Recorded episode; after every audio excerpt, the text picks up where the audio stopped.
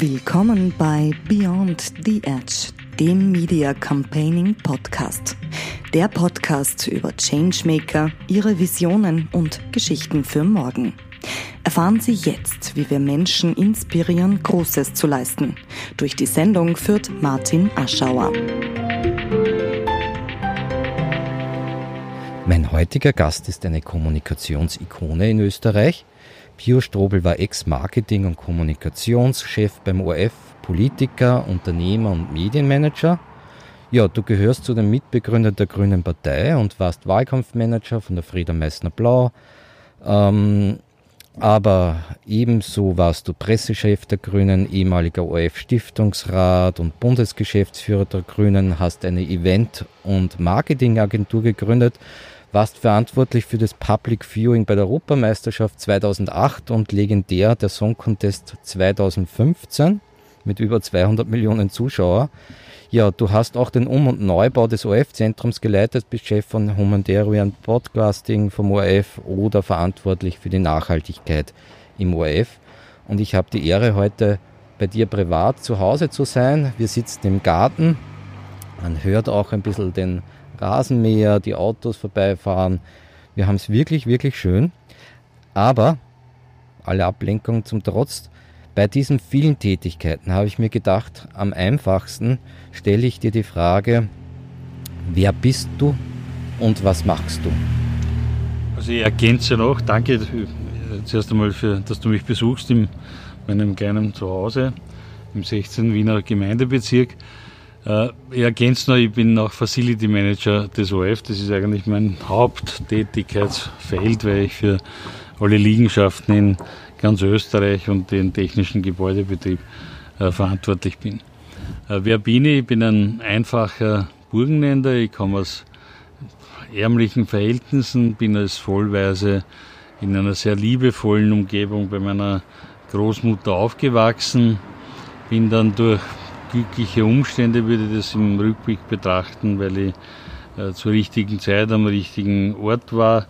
Äh, habe ich die Möglichkeit bekommen, nach Wien zu gehen, damals zum Freda Meissner Blau äh, Wahlkampf. Da war ich schon wieder nach meiner Wiener Polizistenzeit im Burgenland äh, etabliert. Und dann hat diese Entwicklung, die du jetzt so in kurzen Worten beschrieben hast, eigentlich begonnen, äh, dass ich also nach der Freda Meissner Blau war dann die Gründung der Partei Die Grünen Österreichs, Liste Freda Meissner Blau. Äh, da war ich auch Wahlkampfmanager, dann im Club und dann ist es sozusagen einen Weg gegangen. Dann habe ich bei der äh, Gendarmerie der Polizei gekündigt, äh, war hauptberuflich Politiker, äh, habe dann 90 mich entschlossen, da das so ein aufwendiges Unterfangen war mit so wenig Zeit. Meine Tochter zur Welt kam, äh, mein erstes Kind, äh, dass ich aufhören werde und bin dann ziemlich nahtlos, was mich verwundert hat, äh, von Headhuntern angefragt worden und bin dann in der Immobilienbranche gelandet und von dort dann in der Folge ins Eventgeschäft und irgendwann so weiter, bis wir jetzt mit dir da sitzen. Ich habe gleich mal die zentralste Frage an den Beginn gestellt für mich. Wie schafft man es, Menschen zu bewegen? Ich glaube durch Offenheit, Transparenz, Loyalität auch den Leuten gegenüber und so durch Motivationsaspekte. Und ich denke, ein wichtiger Aspekt ist auch, dass man sozusagen vorangeht, dass man selbst leistet, was man von anderen verlangt und dass man selbst sozusagen an die Dinge, die man tut, glaubt. Und wenn man dann man wirklich glaubt daran und wenn es wirklich etwas ist, was mehr ist als nur irgendein Geschäft oder irgendein anderes Fall, dann kann man auch andere begeistern und überzeugen, dass es Sinn macht, mitzumachen. Das ist ja gerade im NGO-Bereich und im gesamten Umwelt- und Tierwohlbereich ist das ja die Kern- äh, Angelegenheit, warum sie Menschen engagieren. Wenn ich schon eine Ikone zu Gast habe, dann muss ich die Frage, Frage einfach stellen, was zeichnet für dich eine gute Kampagne aus? Also das Wort mit der Ikone, damit kann ich ehrlich gesagt ganz wenig anfangen, weil äh, das habe ich so so haben wir noch nie gesehen und ich glaube, es stimmt auch nicht, äh, wenn ich gleich schon auf ein paar Dinge in meinem Leben auch stolz bin. Was zeichnet eine gute Kampagne aus? Sie muss den Menschen erreichen. Ja? Die gute Kampagne zeichnet sich nicht dadurch aus, dass sie in Präsentationskreisen zu Applausstürmen hinreißt, dass sie besonders schöne Grafik hat oder was immer, sondern die Kampagne muss im Inhalt und im Ziel einfach die Menschen dort erreichen, wo sie wo ihre Gefühlswelt und nicht nur ihr Verstand agiert. Und wenn sie dort gelandet ist mit ihren Botschaften, dann wird sie Erfolg haben. Wenn sie das verfehlt, dann wird sie ablaufen, wird viel Geld verschwingen. Im Regelfall sind Kampagnen ziemlich teuer. Und, aber es ist trotzdem weg. Und die Kernvoraussetzung ist natürlich, dass es ein kreatives Werk ist. Ohne dieser Kreativität, die gute Kampagnen auszeichnen, diesen Wurmeffekt, dieses, da schaust hin, da bist gefangen, da wendest deinen Blick nicht mehr ab, sozusagen, ohne der, dieser, diesen kreativen Input und Inhalt würde es gehen.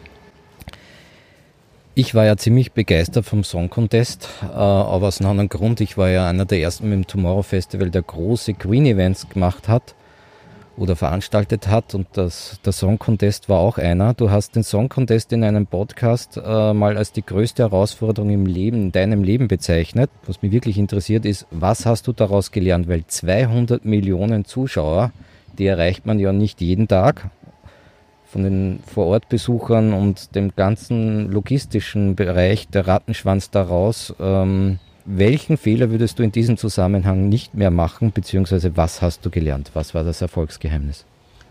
Ja, das sage ich mal, warum ich gesagt habe, das wird die größte Herausforderung in meinem Berufsleben, nicht in meinem Leben, weil das Privatleben steht auch eine Herausforderung, aber in meinem Berufsleben, weil einfach äh, ich neun Monate Zeit gehabt, das zu organisieren, das aufzustellen. Das ist ein, ja nicht nur, dass am Ende 200 Millionen Zuschauer dann weltweit dabei sind, vielleicht sogar deutlich mehr, weil die China-Übertragungen gibt es keine Messung dafür.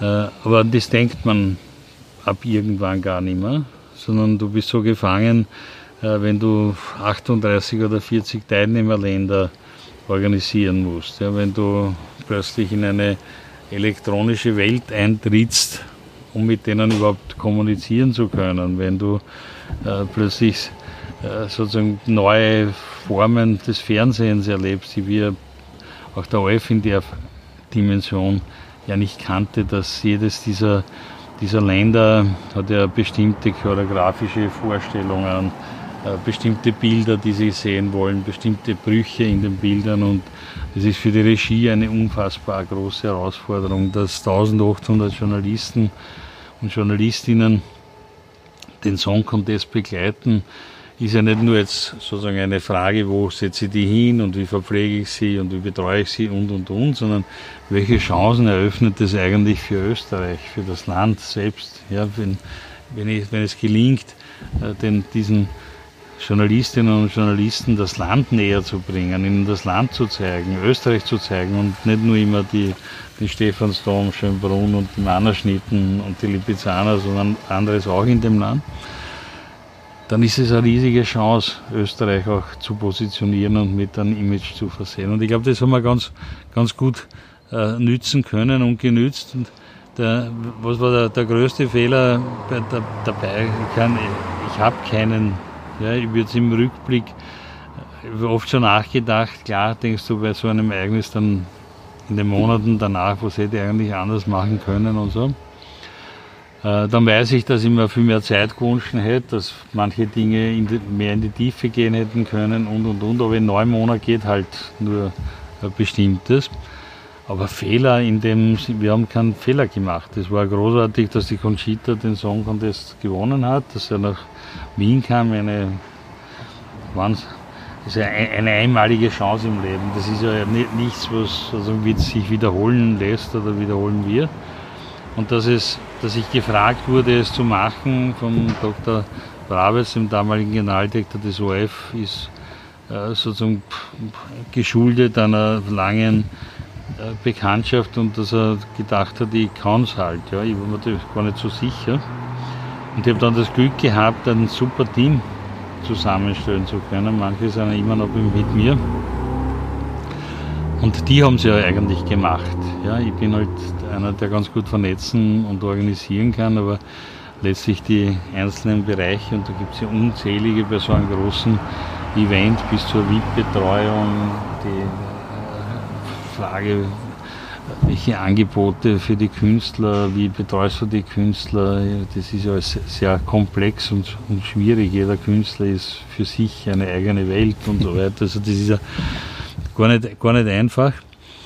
Äh, und da hätte ich nicht so gute Leute gehabt, wäre das natürlich nicht gegangen. Ja? Und äh, ich würde die Frage, lieber die Frage beantworten, was war das Beste an, an dem Song Contest? Und das Beste an dem Song Contest war das Team, das dieses Mammutvorhaben unter Budget, wenn man das, ja, das ist immer so wichtig, dass er nichts was kostet, aber unter Budget äh, zum Leben erweckt hat, umgesetzt hat und letztlich in, eine, in ein vorzeigbares Projekt äh, gewandelt hat. Ich habe jetzt äh, in Irland mit Bekannten telefoniert, und Journalisten, auch österreichische Journalisten, die kann man fragen, die sagen heute noch, Song Contest in Wien war der beste.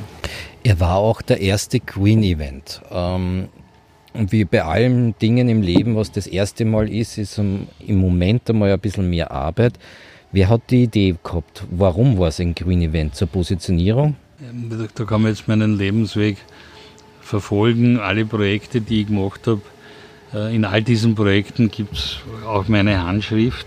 Ja, deshalb sind es meine Projekte und, äh, und das der Saison Contest ein Green Event sein muss, war sozusagen eine der Bedingungen unter Anführungszeichen, die ich gestellt habe, dass ich den Job übernehme. Es ist ja verrückt, so einen Job zu übernehmen, grundsätzlich. Ja. Äh, und so wie der, der, der ganze ORF Mediencampus hat klimaaktiv Goldstandard. Ja. Wir haben, das gehört sozusagen dazu, wenn, wenn, wenn man kommt aus dieser Welt, wenn man sich so Jahrzehnte mit, mit Klima- und sonstigen Fragen, Nachhaltigkeitsfragen und und und beschäftigt, dann kann man nicht hergehen und sagen, bei einem Projekt dieser Dimension und der Bedeutsamkeit, das war wurscht oder ich mache das jetzt anders, sondern das war klar, das muss sein und das hat auch der Positionierung gut getan, nämlich der Positionierung des Song Contests als Eventprojekt an sich. Es gibt nämlich seit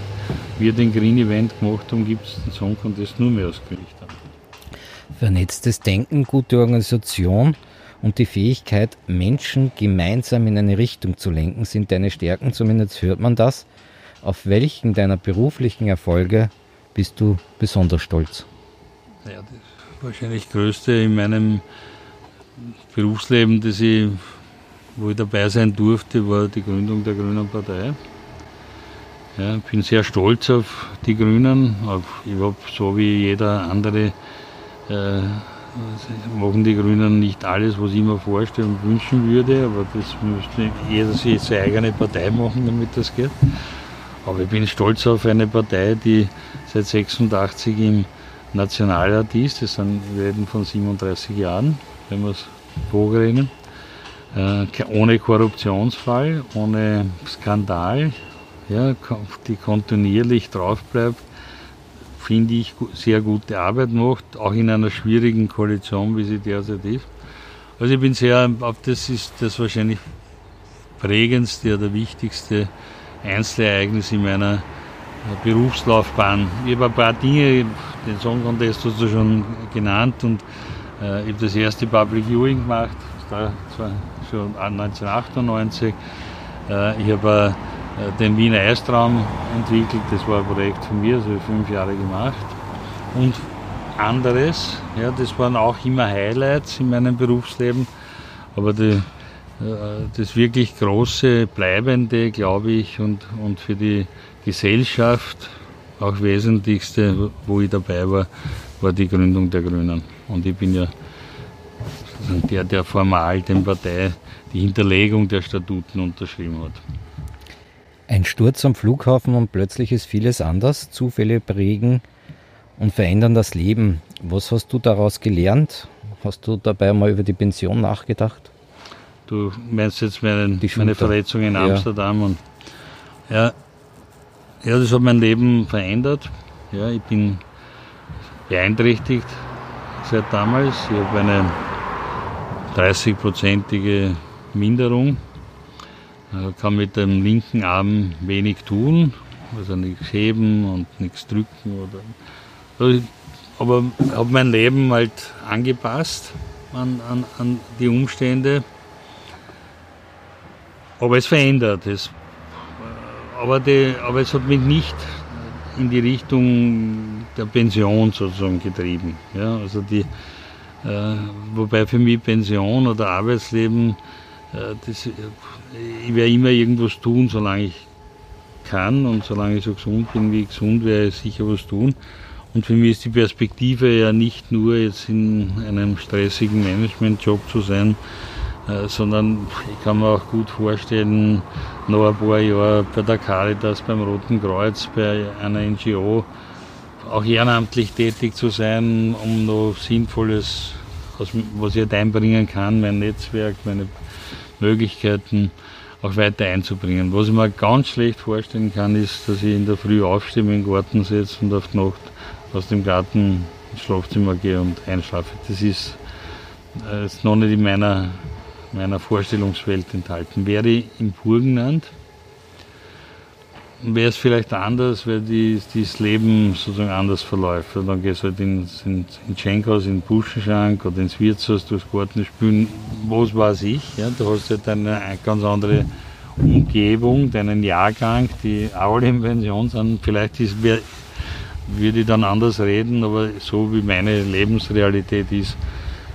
kann ich mir die Pension, obwohl ich pensionsberechtigt wäre jetzt, vom Geburtszettel her, für mich noch nicht vorstellen. Also Pension im Sinne von nichts tun. Ja. Stichwort Burgenland und ich versuche auch immer Privates herauszukitzeln. Du hast ähm, in einem Podcast gesagt, dass du ein Boot am See hast und dass du gerne schöne Musik hörst. Was lief da bei dir? Was ist für dich schöne Musik? Ich bin auch, gebe zu, wird manche verwundern auch ein Schlagerfan und höre gerne mal einen Schlager oder schaue gerne beim Silbereisen rein oder einer meiner besten Freunde ist der Gary Friedle, der DJ Özim. Also schon, aber wenn ich, wenn ich für mich bin und wenn ich mich zurückziehe, ist mein Boot auf der alten Donau, äh, der Neusiedler See nicht mehr sehr viele Bootsfahrten im Moment ermöglicht, äh, dann höre ich klassische Musik, bin großer Fan. Sehr schön.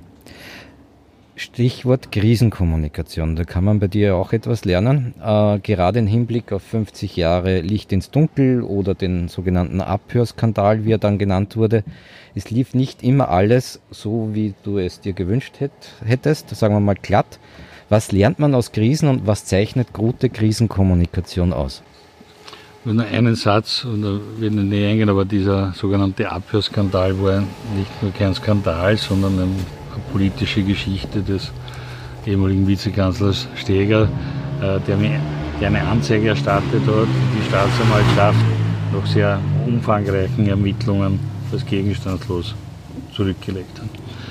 Äh, aber in, das, in den Archiven hält, halten sich immer viele Dinge, das ist mir schon bewusst. Wenn man in der Öffentlichkeit steht und wenn man mit Projekten zu tun hat, die öffentlich sind oder mit öffentlichem Geld, dann äh, muss man immer auch mitdenken, dass es auch eine Krise unter Anführungszeichen geben kann, weil was ist auch eine Krise, aber wenn der, du kannst halt, steht schon in der Bibel, nicht mehr in Frieden leben, wenn der Nachbar es nicht will. Äh, und wenn du äh, in der, wenn du sozusagen Gegenstand der Berichterstattung bist, dann bist du natürlich auch Gegenstand von potenziellen Angriffen, von potenziellen Unterstellungen, von potenziellen manchmal auch berechtigten Fragestellungen. Das ist ja alles in, im Bouquet sozusagen drinnen. Und auf das muss man sich halt vorbereiten, gewissenhaft, und auch Überlegungen anstellen, wie, wie reagiert man im Falle, dass, dass genau das passiert. Wo, gebe ich zu, wo ich nicht damit gerechnet hätte, äh, dass es zu so einer Debatte kommt. Und ich glaube, dass die Hintergründe auch andere waren war rund um 50 Jahre Licht ins Dunkel. Dein erster Beruf war Gendarm, wie ich herausgefunden habe, Polizist. Ähm, gleichzeitig wurdest du aber auch zu drei Monaten Gefängnis verurteilt, äh, weil du den Stellungsbefehl nicht gefolgt bist. Erste Frage, warum hast du das damals gemacht? Naja, die, da waren die gesetzlichen Bedingungen ganz andere. Ja. Da, da, durch meine, äh, meinen Beitritt zur Exekutive war ich befreit im öffentlichen Interesse. Ja. Mhm. Ja. Und dann, dann habe ich ja gekündigt, dann war ich in der Politik und war immer befreit ja, im öffentlichen Interesse und irgendwann, das war ja auch sozusagen der Ausfluss einer politischen Aktion oder einer politischen Aktivität. Es gab damals einen, den sogenannten Oerlikon-Skandal, der von Peter Pilz und von mir ausgelöst wurde. Wir haben die Unterlagen äh, bekommen. Da ging es darum, dass der Verdacht bestand, konnte nie bewiesen werden, äh, dass, dass Munition überhöht, ein, überteuert eingekauft worden wäre vom österreichischen Bundesheer und dass damit anderes finanziert worden wäre. War, war, war aber nicht beweisbar, aber wir haben das an die Öffentlichkeit gebracht und es war wahrscheinlich kein Zufall, dass äh, ein halbes Jahr oder dreiviertel Jahr später mein, meine, meine, meine Befreiung vom Wehrdienst aufgehoben wurde. Und ich war damals knapp 35 und ich einrücken hätte müssen. Und ich habe dem Stellungsbefehl schon Folge geleistet, ich habe nur verweigert. Ja, und bin dann halt sozusagen den Rechtsweg und damals gab es an die 100 Leute, die im Untergrund gelebt haben und bis in Lateinamerika und irgendwo auf der Welt, äh, die den Einberufungsbefehl äh, nicht Folge geleistet haben und mit schweren Gefängnisstrafen bedroht waren.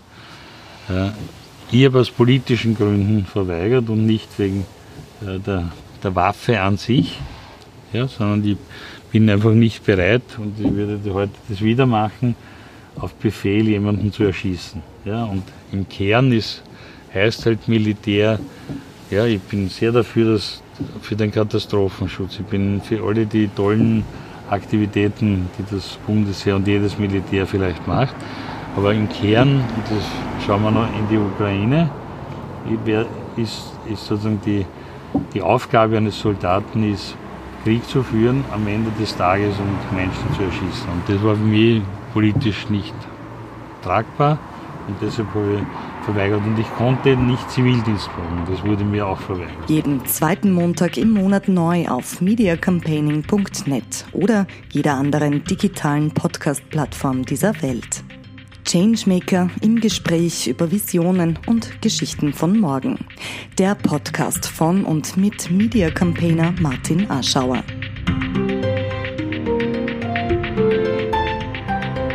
We Stand with Ukraine, Nachbarnot, Hochwasserkatastrophen.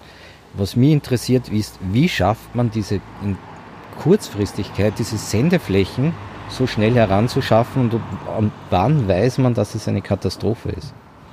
Da muss man mit der ersten mit der, oder mit Schluss beginnen, wann weiß man, was eine Katastrophe ist. Für mich ist eine Katastrophe dann, wenn eine erhebliche Anzahl von Menschen am Rande ihrer Existenz stehen, ihr, ihr Leben riskieren, gefährdet sind, den Boden unter den Füßen zu verlieren, immer da man die Gesellschaft einfach eingreifen muss. Nicht, wenn es ein individuelles Problem gibt, wenn jemand sein Haus abbrennt, ist wunderbar, wenn... Aber weiß man das aufgrund von Wetterberichten. Ich ja. meine, so wie kurzfristig kann ich diese Sendeflächen organisieren, weil wenn ich eine Werbung einbuche, muss ich das auch relativ früh wissen, dass ich das äh, reinkriege. Und jetzt gibt es auf einmal riesige Sendeflächen. Das heißt, für mich ist das nicht ganz nachvollziehbar. Der ORF ist ja nicht ganz so klar. Und Nein, damit stellen wir es nicht so flexibel Ein sehr vor. komplexes Unternehmen und manche Dinge dauern furchtbar lang, so wie in jedem Konzern. Ja? Aber wenn es um Aktualität geht, wenn es um die Information der Österreicherinnen und Österreicher geht, wenn es darum geht, am Puls der Zeit zu sein, dann beweisen wir, finde ich, das bei jeder sich bietenden Gelegenheit. Ja? Weil wenn, wenn, wenn in der, jetzt was passiert in der Stunde irgendwo in Wien, dann ist in Kürze dort der Kamera oder irgendwo in Österreich. Und wenn irgendwas auf der Welt Gravierendes passiert, dann werden wir das in Kürze in den Nachrichten haben und werden das in der Zeit im Bild sehen und so weiter. Und wie weiß man, ja, wir haben aufmerksame Reporter, wir haben aufmerksame Kolleginnen und Kollegen. Äh, die Landesdirektorin von Kärnten hat mich am, schon am Samstagvormittag angerufen. Freitag war sozusagen die, Endzeitstimmung. Am Samstag war uns klar, wir müssen was tun. Wir haben mit meinem Team am Mittag, am, zu Mittag am Samstag nach Genehmigung des Generaldirektors begonnen um eins und um sechs war die Kampagne sozusagen fertig. Und am Sonntag war das Boot on air und die Spots Radio und Fernsehen. Ja. Und das kann nur der ORF. Ja.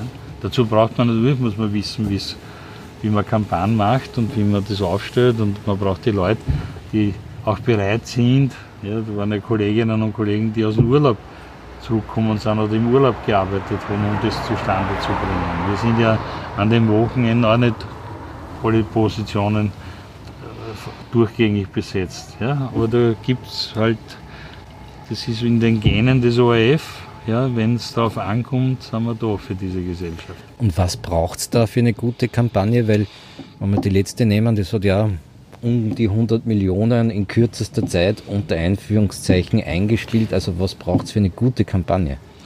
Ich glaube, das ist ein Gesamtwerk, wenn man das betrachtet, weil die Bilder, die aus der Ukraine, du nimmst nach bei Nothilfe für die Ukraine, 98 Millionen.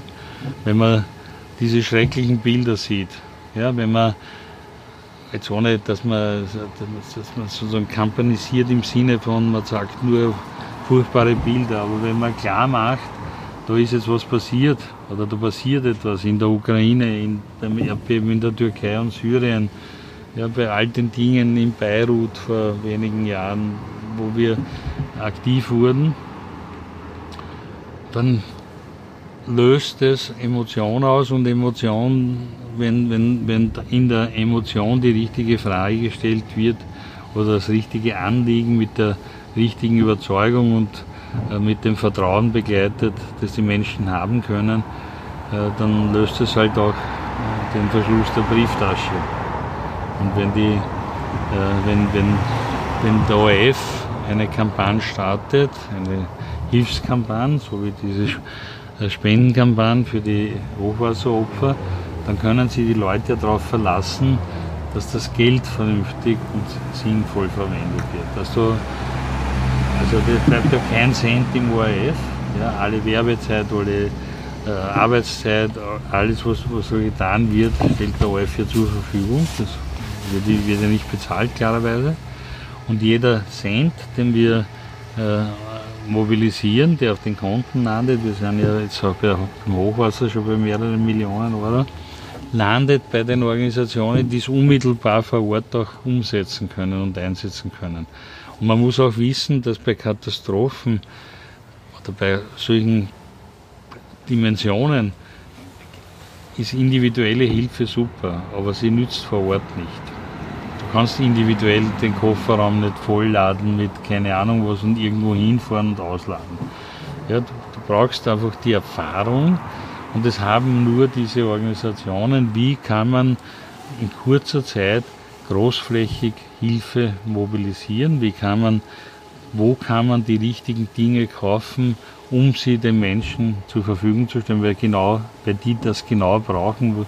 Die brauchen vielleicht kein Klopapier. Aber sie brauchen möglicherweise Trinkwasser, ja, und das wissen nur die professionellen Helfer. Wenn wir in diesem schönen Garten sitzen, hier im 16. Bezirk, es gibt keine Media Campaigning Ausbildung im deutschen Sprachraum mal definitiv nicht. Angenommen, wir würden jetzt eine solche Ausbildung konzipieren, sei es eine FH, wurscht wo. Was wäre der Titel deiner Lehrveranstaltung und vor allem, was würden die Teilnehmer bei dir lernen? Ist eine gute Frage, die ich mir noch nie überlegt habe. Ja, wahrscheinlich würde ich, würde ich über Motivation und Vernetzung sprechen wollen. Ja, als, als Bestandteil von der journalistischen Arbeit und der Kampagnenarbeit, äh, Menschen zu erreichen, mitzunehmen äh, und was muss ich tun, um glaubwürdig zu sein und Vertrauen zu erringen. Das, glaube ich, ist ein Kernaspekte und die, über die würde ich würde ich vielleicht reden wollen. Ja. Du warst ja viele Jahre lang auch Funktionär in der SPÖ, hast wie heute beschrieben die Grüne Partei Österreichs mitbegründet, bist auch stolz drauf. 35 Jahre, gut 35 Jahre später hat Österreich so wenig Vertrauen in die Politik wie noch nie laut Messungen, nach Umfragen. Was läuft da schief? Haben sich Parteien überlebt? Nein, das glaube ich nicht. Ich glaube, dass, dass es einen Wandeldruck gibt und ich glaube, dass die Menschen Sehnsucht haben, noch glauben können. Ja, ich glaube, dass die Menschen Probleme haben mit dem, wie Politik sich vielfach darbietet. Ja, damit meine ich ausdrücklich nicht die grüne Politik, aber diese Klientelpolitik oder, oder politische Inhalte oder Fragestellungen, von denen jeder das Gefühl hat, das trifft ihn nicht oder das hat nichts mit seinem Leben zu tun. Aber viele Dinge, die mit seinem Leben zu tun haben, äh, werden nicht bedacht. Äh, und gleichzeitig der, Versuch, äh, den Populismus und die, das, was sie über soziale Medien aufgebaut hat in den letzten Jahren, durch Nachhecheln, durch äh, sozusagen Wolkenschlagen, durch den Versuch, die irgendwie zu überholen oder einzuholen, die das betreiben, das geht den Menschen am Nerv und das glauben sie auch nicht. Ich glaube, dass die Geradlinigkeit fehlt in manchen Bereichen. Ich glaube, dass es wichtig wäre, die Menschen mehr zu hören, mehr mitzunehmen und ihre realen Lebensbedingungen in die Debatte zu bringen und ihnen auch zu sagen, was geht und was geht halt nicht. Ja, und wenn wir das Teuerungsthema nehmen, natürlich ist es zum Teil verrückt, was da abgeht, wenn wir uns zum Beispiel die Energiefragen anschauen oder die Energiekosten, was Energiekonzerne verdienen und was, wie weit die Realität der, der Stromhandelsbörse von der Realität äh, der, der Verfügung, Verfüglichkeit entfernt ist und dass dann ein Geld auch für die Menschen äh, umgesetzt wird, aber aus ihren Brieftaschen entzogen wird. Und de dennoch muss die Politik sagen, dass sie das einfach nicht lösen kann.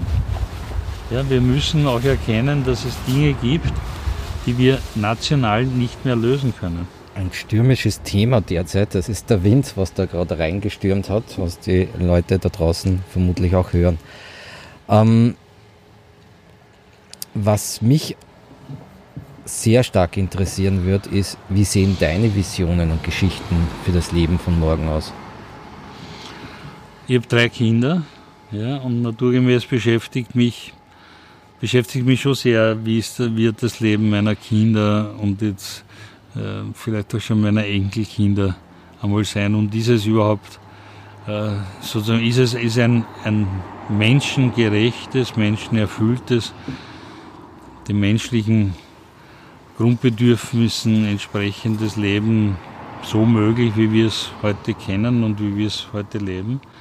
Und ich habe Sorge, dass wir, wenn wir mit der Klimafrage weiter so umgehen, äh, dass es meinen Kindern und meine, für meine Enkelkinder sie vielleicht gar nicht mehr ausgeht. Dass wir ganz andere Fragestellungen haben werden, dass Wohlstand äh, vielleicht die Frage ist, habe ich Wasser oder habe ich kein Wasser? Und dass manche äh, kann ich mich in meiner Region überhaupt nur ernähren oder muss ich mir überlegen, auf die Flucht zu gehen, woanders hinzugehen, weil die Türe ist? Oder, oder es gibt so viele Fragezeichen, die damit verbunden sind. Das macht mir Sorge. Äh, und ich verstehe die Ungeduld von jungen Menschen, die einfach nicht warten wollen. Ja, für die äh, auch die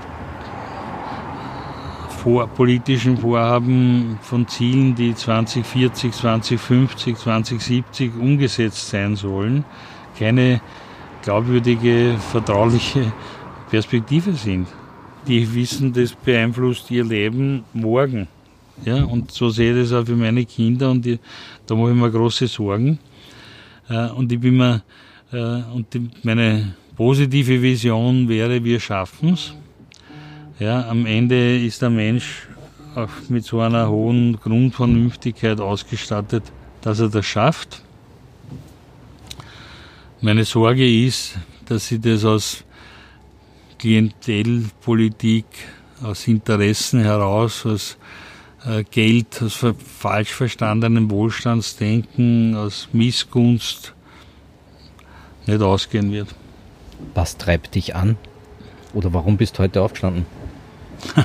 Weil ich eigentlich schon im, auf dem Weg ins Büro sein sollte und äh, einen ausgefüllten Tag habe und weil ich auch gern, ich mache ja das, was ich mache, mache ich ja sehr gern und arbeite gern äh, und weil ich äh, nicht wüsste oder keine, keinen mir erklärbaren Grund dafür hätte, einfach im Bett liegen zu bleiben.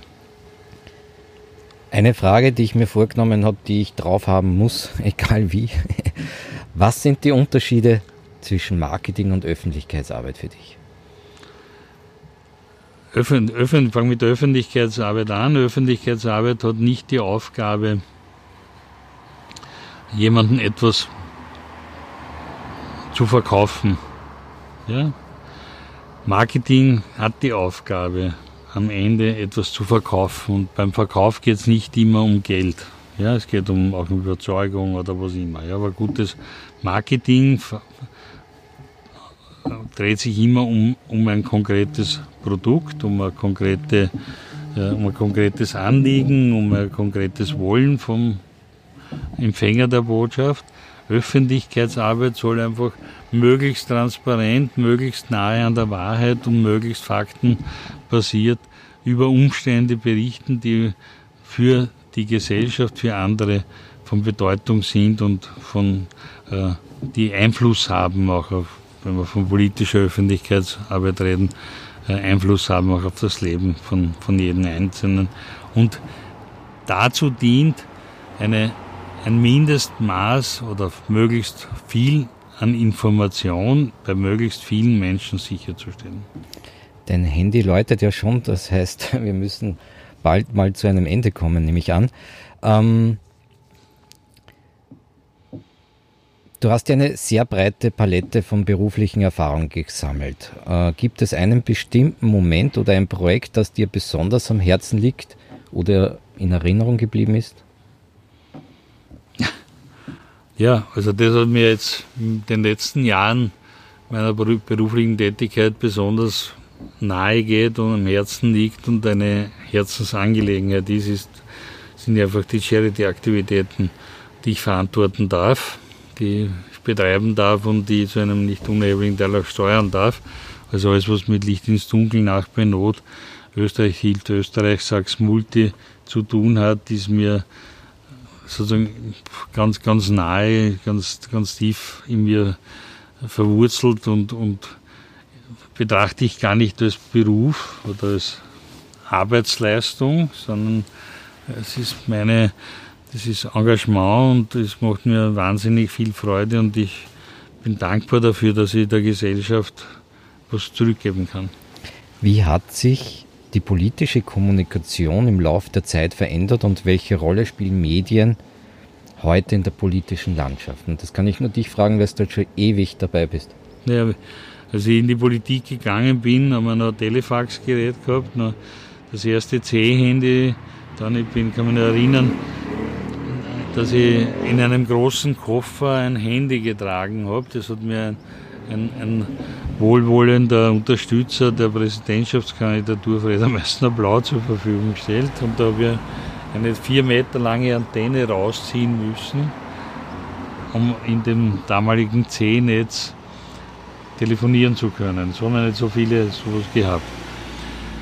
Und heute ist das Smartphone, die Kamera, das, dieses, dieser Handy, es gibt kein Handy, glaube ich, ohne Kamera, äh, ist allgegenwärtig, ja, ist bedrohlich gegenwärtig. Ja. Da, niemand, der in der Öffentlichkeit steht, kann, kann, kann, kann sich sicher sein, dass er nicht in jeder Sekunde, wo er sein privates Refugium verlässt, gefilmt, gefotografiert, irgendwas wird.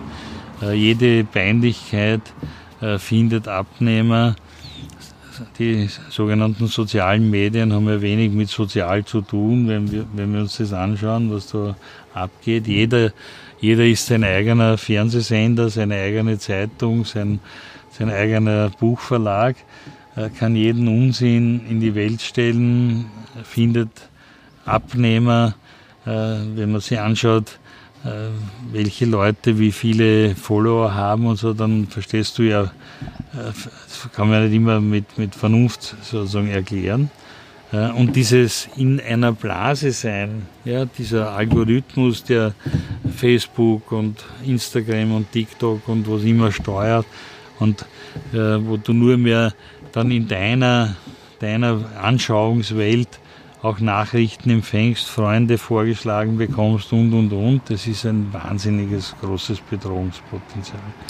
Das wird uns, das tut uns nicht gut und das wird uns auch in der Zukunft nicht gut tun. Und das Ausrichten mancher politischen Bewegungen im rechten Spektrum äh, auf diese Welt der Fake News, ja, da haben, denken wir immer an den großen, an den, an den, den Präsidenten, der Ex-Präsidenten Trump in Amerika, der das sozusagen perfektioniert hat, aber das gibt es bei uns in gleicher Form und wir erleben das täglich und hunderttausende Menschen leben in einer Fake-Blase, verschiedene und, und kommen dort nicht raus und kriegen kaum mehr Informationen und deshalb ist es so wichtig, dass mein äh, ORF möglichst viele Österreicherinnen und Österreicher mit faktenbasierten Informationen erreicht.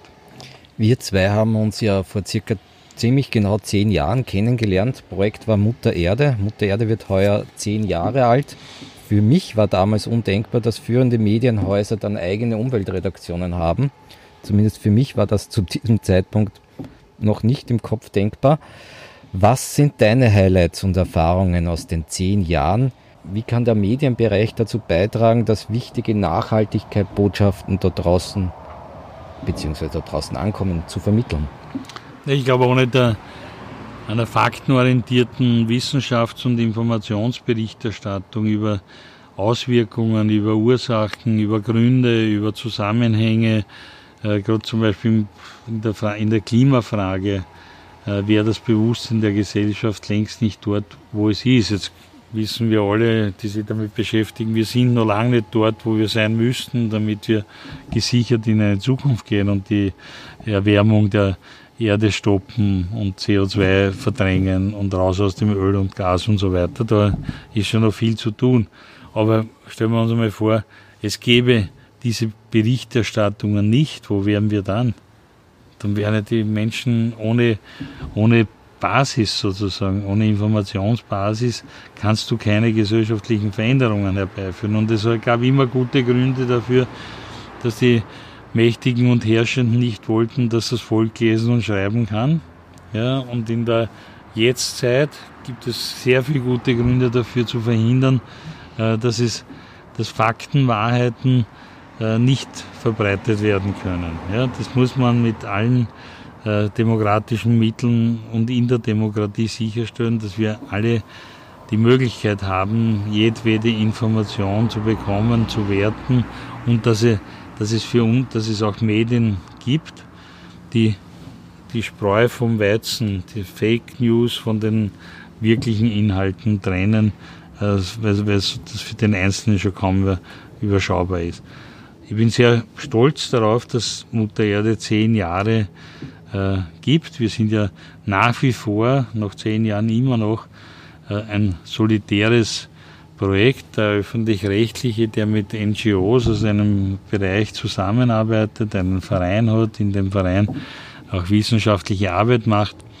Äh, und ich glaube, dass äh, auch die Journalistinnen und Journalisten des ORF äh, viele Informations- Möglichkeiten sich erschlossen haben im Zusammenhang mit Mutter Erde, dass, dass, dass viele Themen, äh, die, wir, die wir entwickelt haben, ich denke nur mehr an Plastik, weil, wir, weil heute waren wieder viele Schlagzeilen über Plastik in unseren Seen, als wir äh, nachgewiesen haben, dass äh, Ö3 hat das gemacht, dass äh, Plastik in der Donau ist oder Plastikmüll in die Donau geschwappt wird von einem Industrieunternehmen. Was war das für ein Aufschrei? Inzwischen wissen wir, dass wir jeder täglich ungefähr das Gewicht einer Kreditkarte an Plastik, äh, ein Mikroplastik zu uns nehmen. Ja? Also die, da geht schon sehr viel, äh, tut sie, da geht viel weiter und da ist es wichtig, dass gerade solche Initiativen wie Mutter Erde auch das ihre dazu beitragen und, und es auch ganz selbstverständlich ist, diesen Dialog zur Umweltbewegung aufrechtzuerhalten. Ich nenne es die Ali Malocci-Frage, weil ich es ihm auch gefladert habe. Wird auch hier mal zu Wort kommen. Derzeit hat er nur sein zweites Kind gekriegt, also machen wir später. Angenommen, dieses Mikro würde 8 Milliarden Menschen erreichen. Wird es nicht ganz erreichen, aber nehmen wir es mal an. Und du hast nur 30 Sekunden Zeit, sprich mehr oder weniger ein, zwei, fünf Sätze. Was würdest du ihnen sagen? Hm. Wahrscheinlich vertraut auf euch, wir können es schaffen. Ich finde, das war so ein schönes Schlusswort. Ich sage danke für das Interview. Danke, dass du ich, mich eingeladen hast, hier in den Garten zu kommen zu dir und bei diesem schönen Sommerwetter ein tolles Interview gemacht haben. Herzlichen Dank für die Möglichkeit. Danke fürs Zuhören. Beyond the Edge, der Podcast von und mit Media Campaigner Martin Arschauer sagt Danke. Jetzt mediacampaigning.net hören. Weitersagen hilft.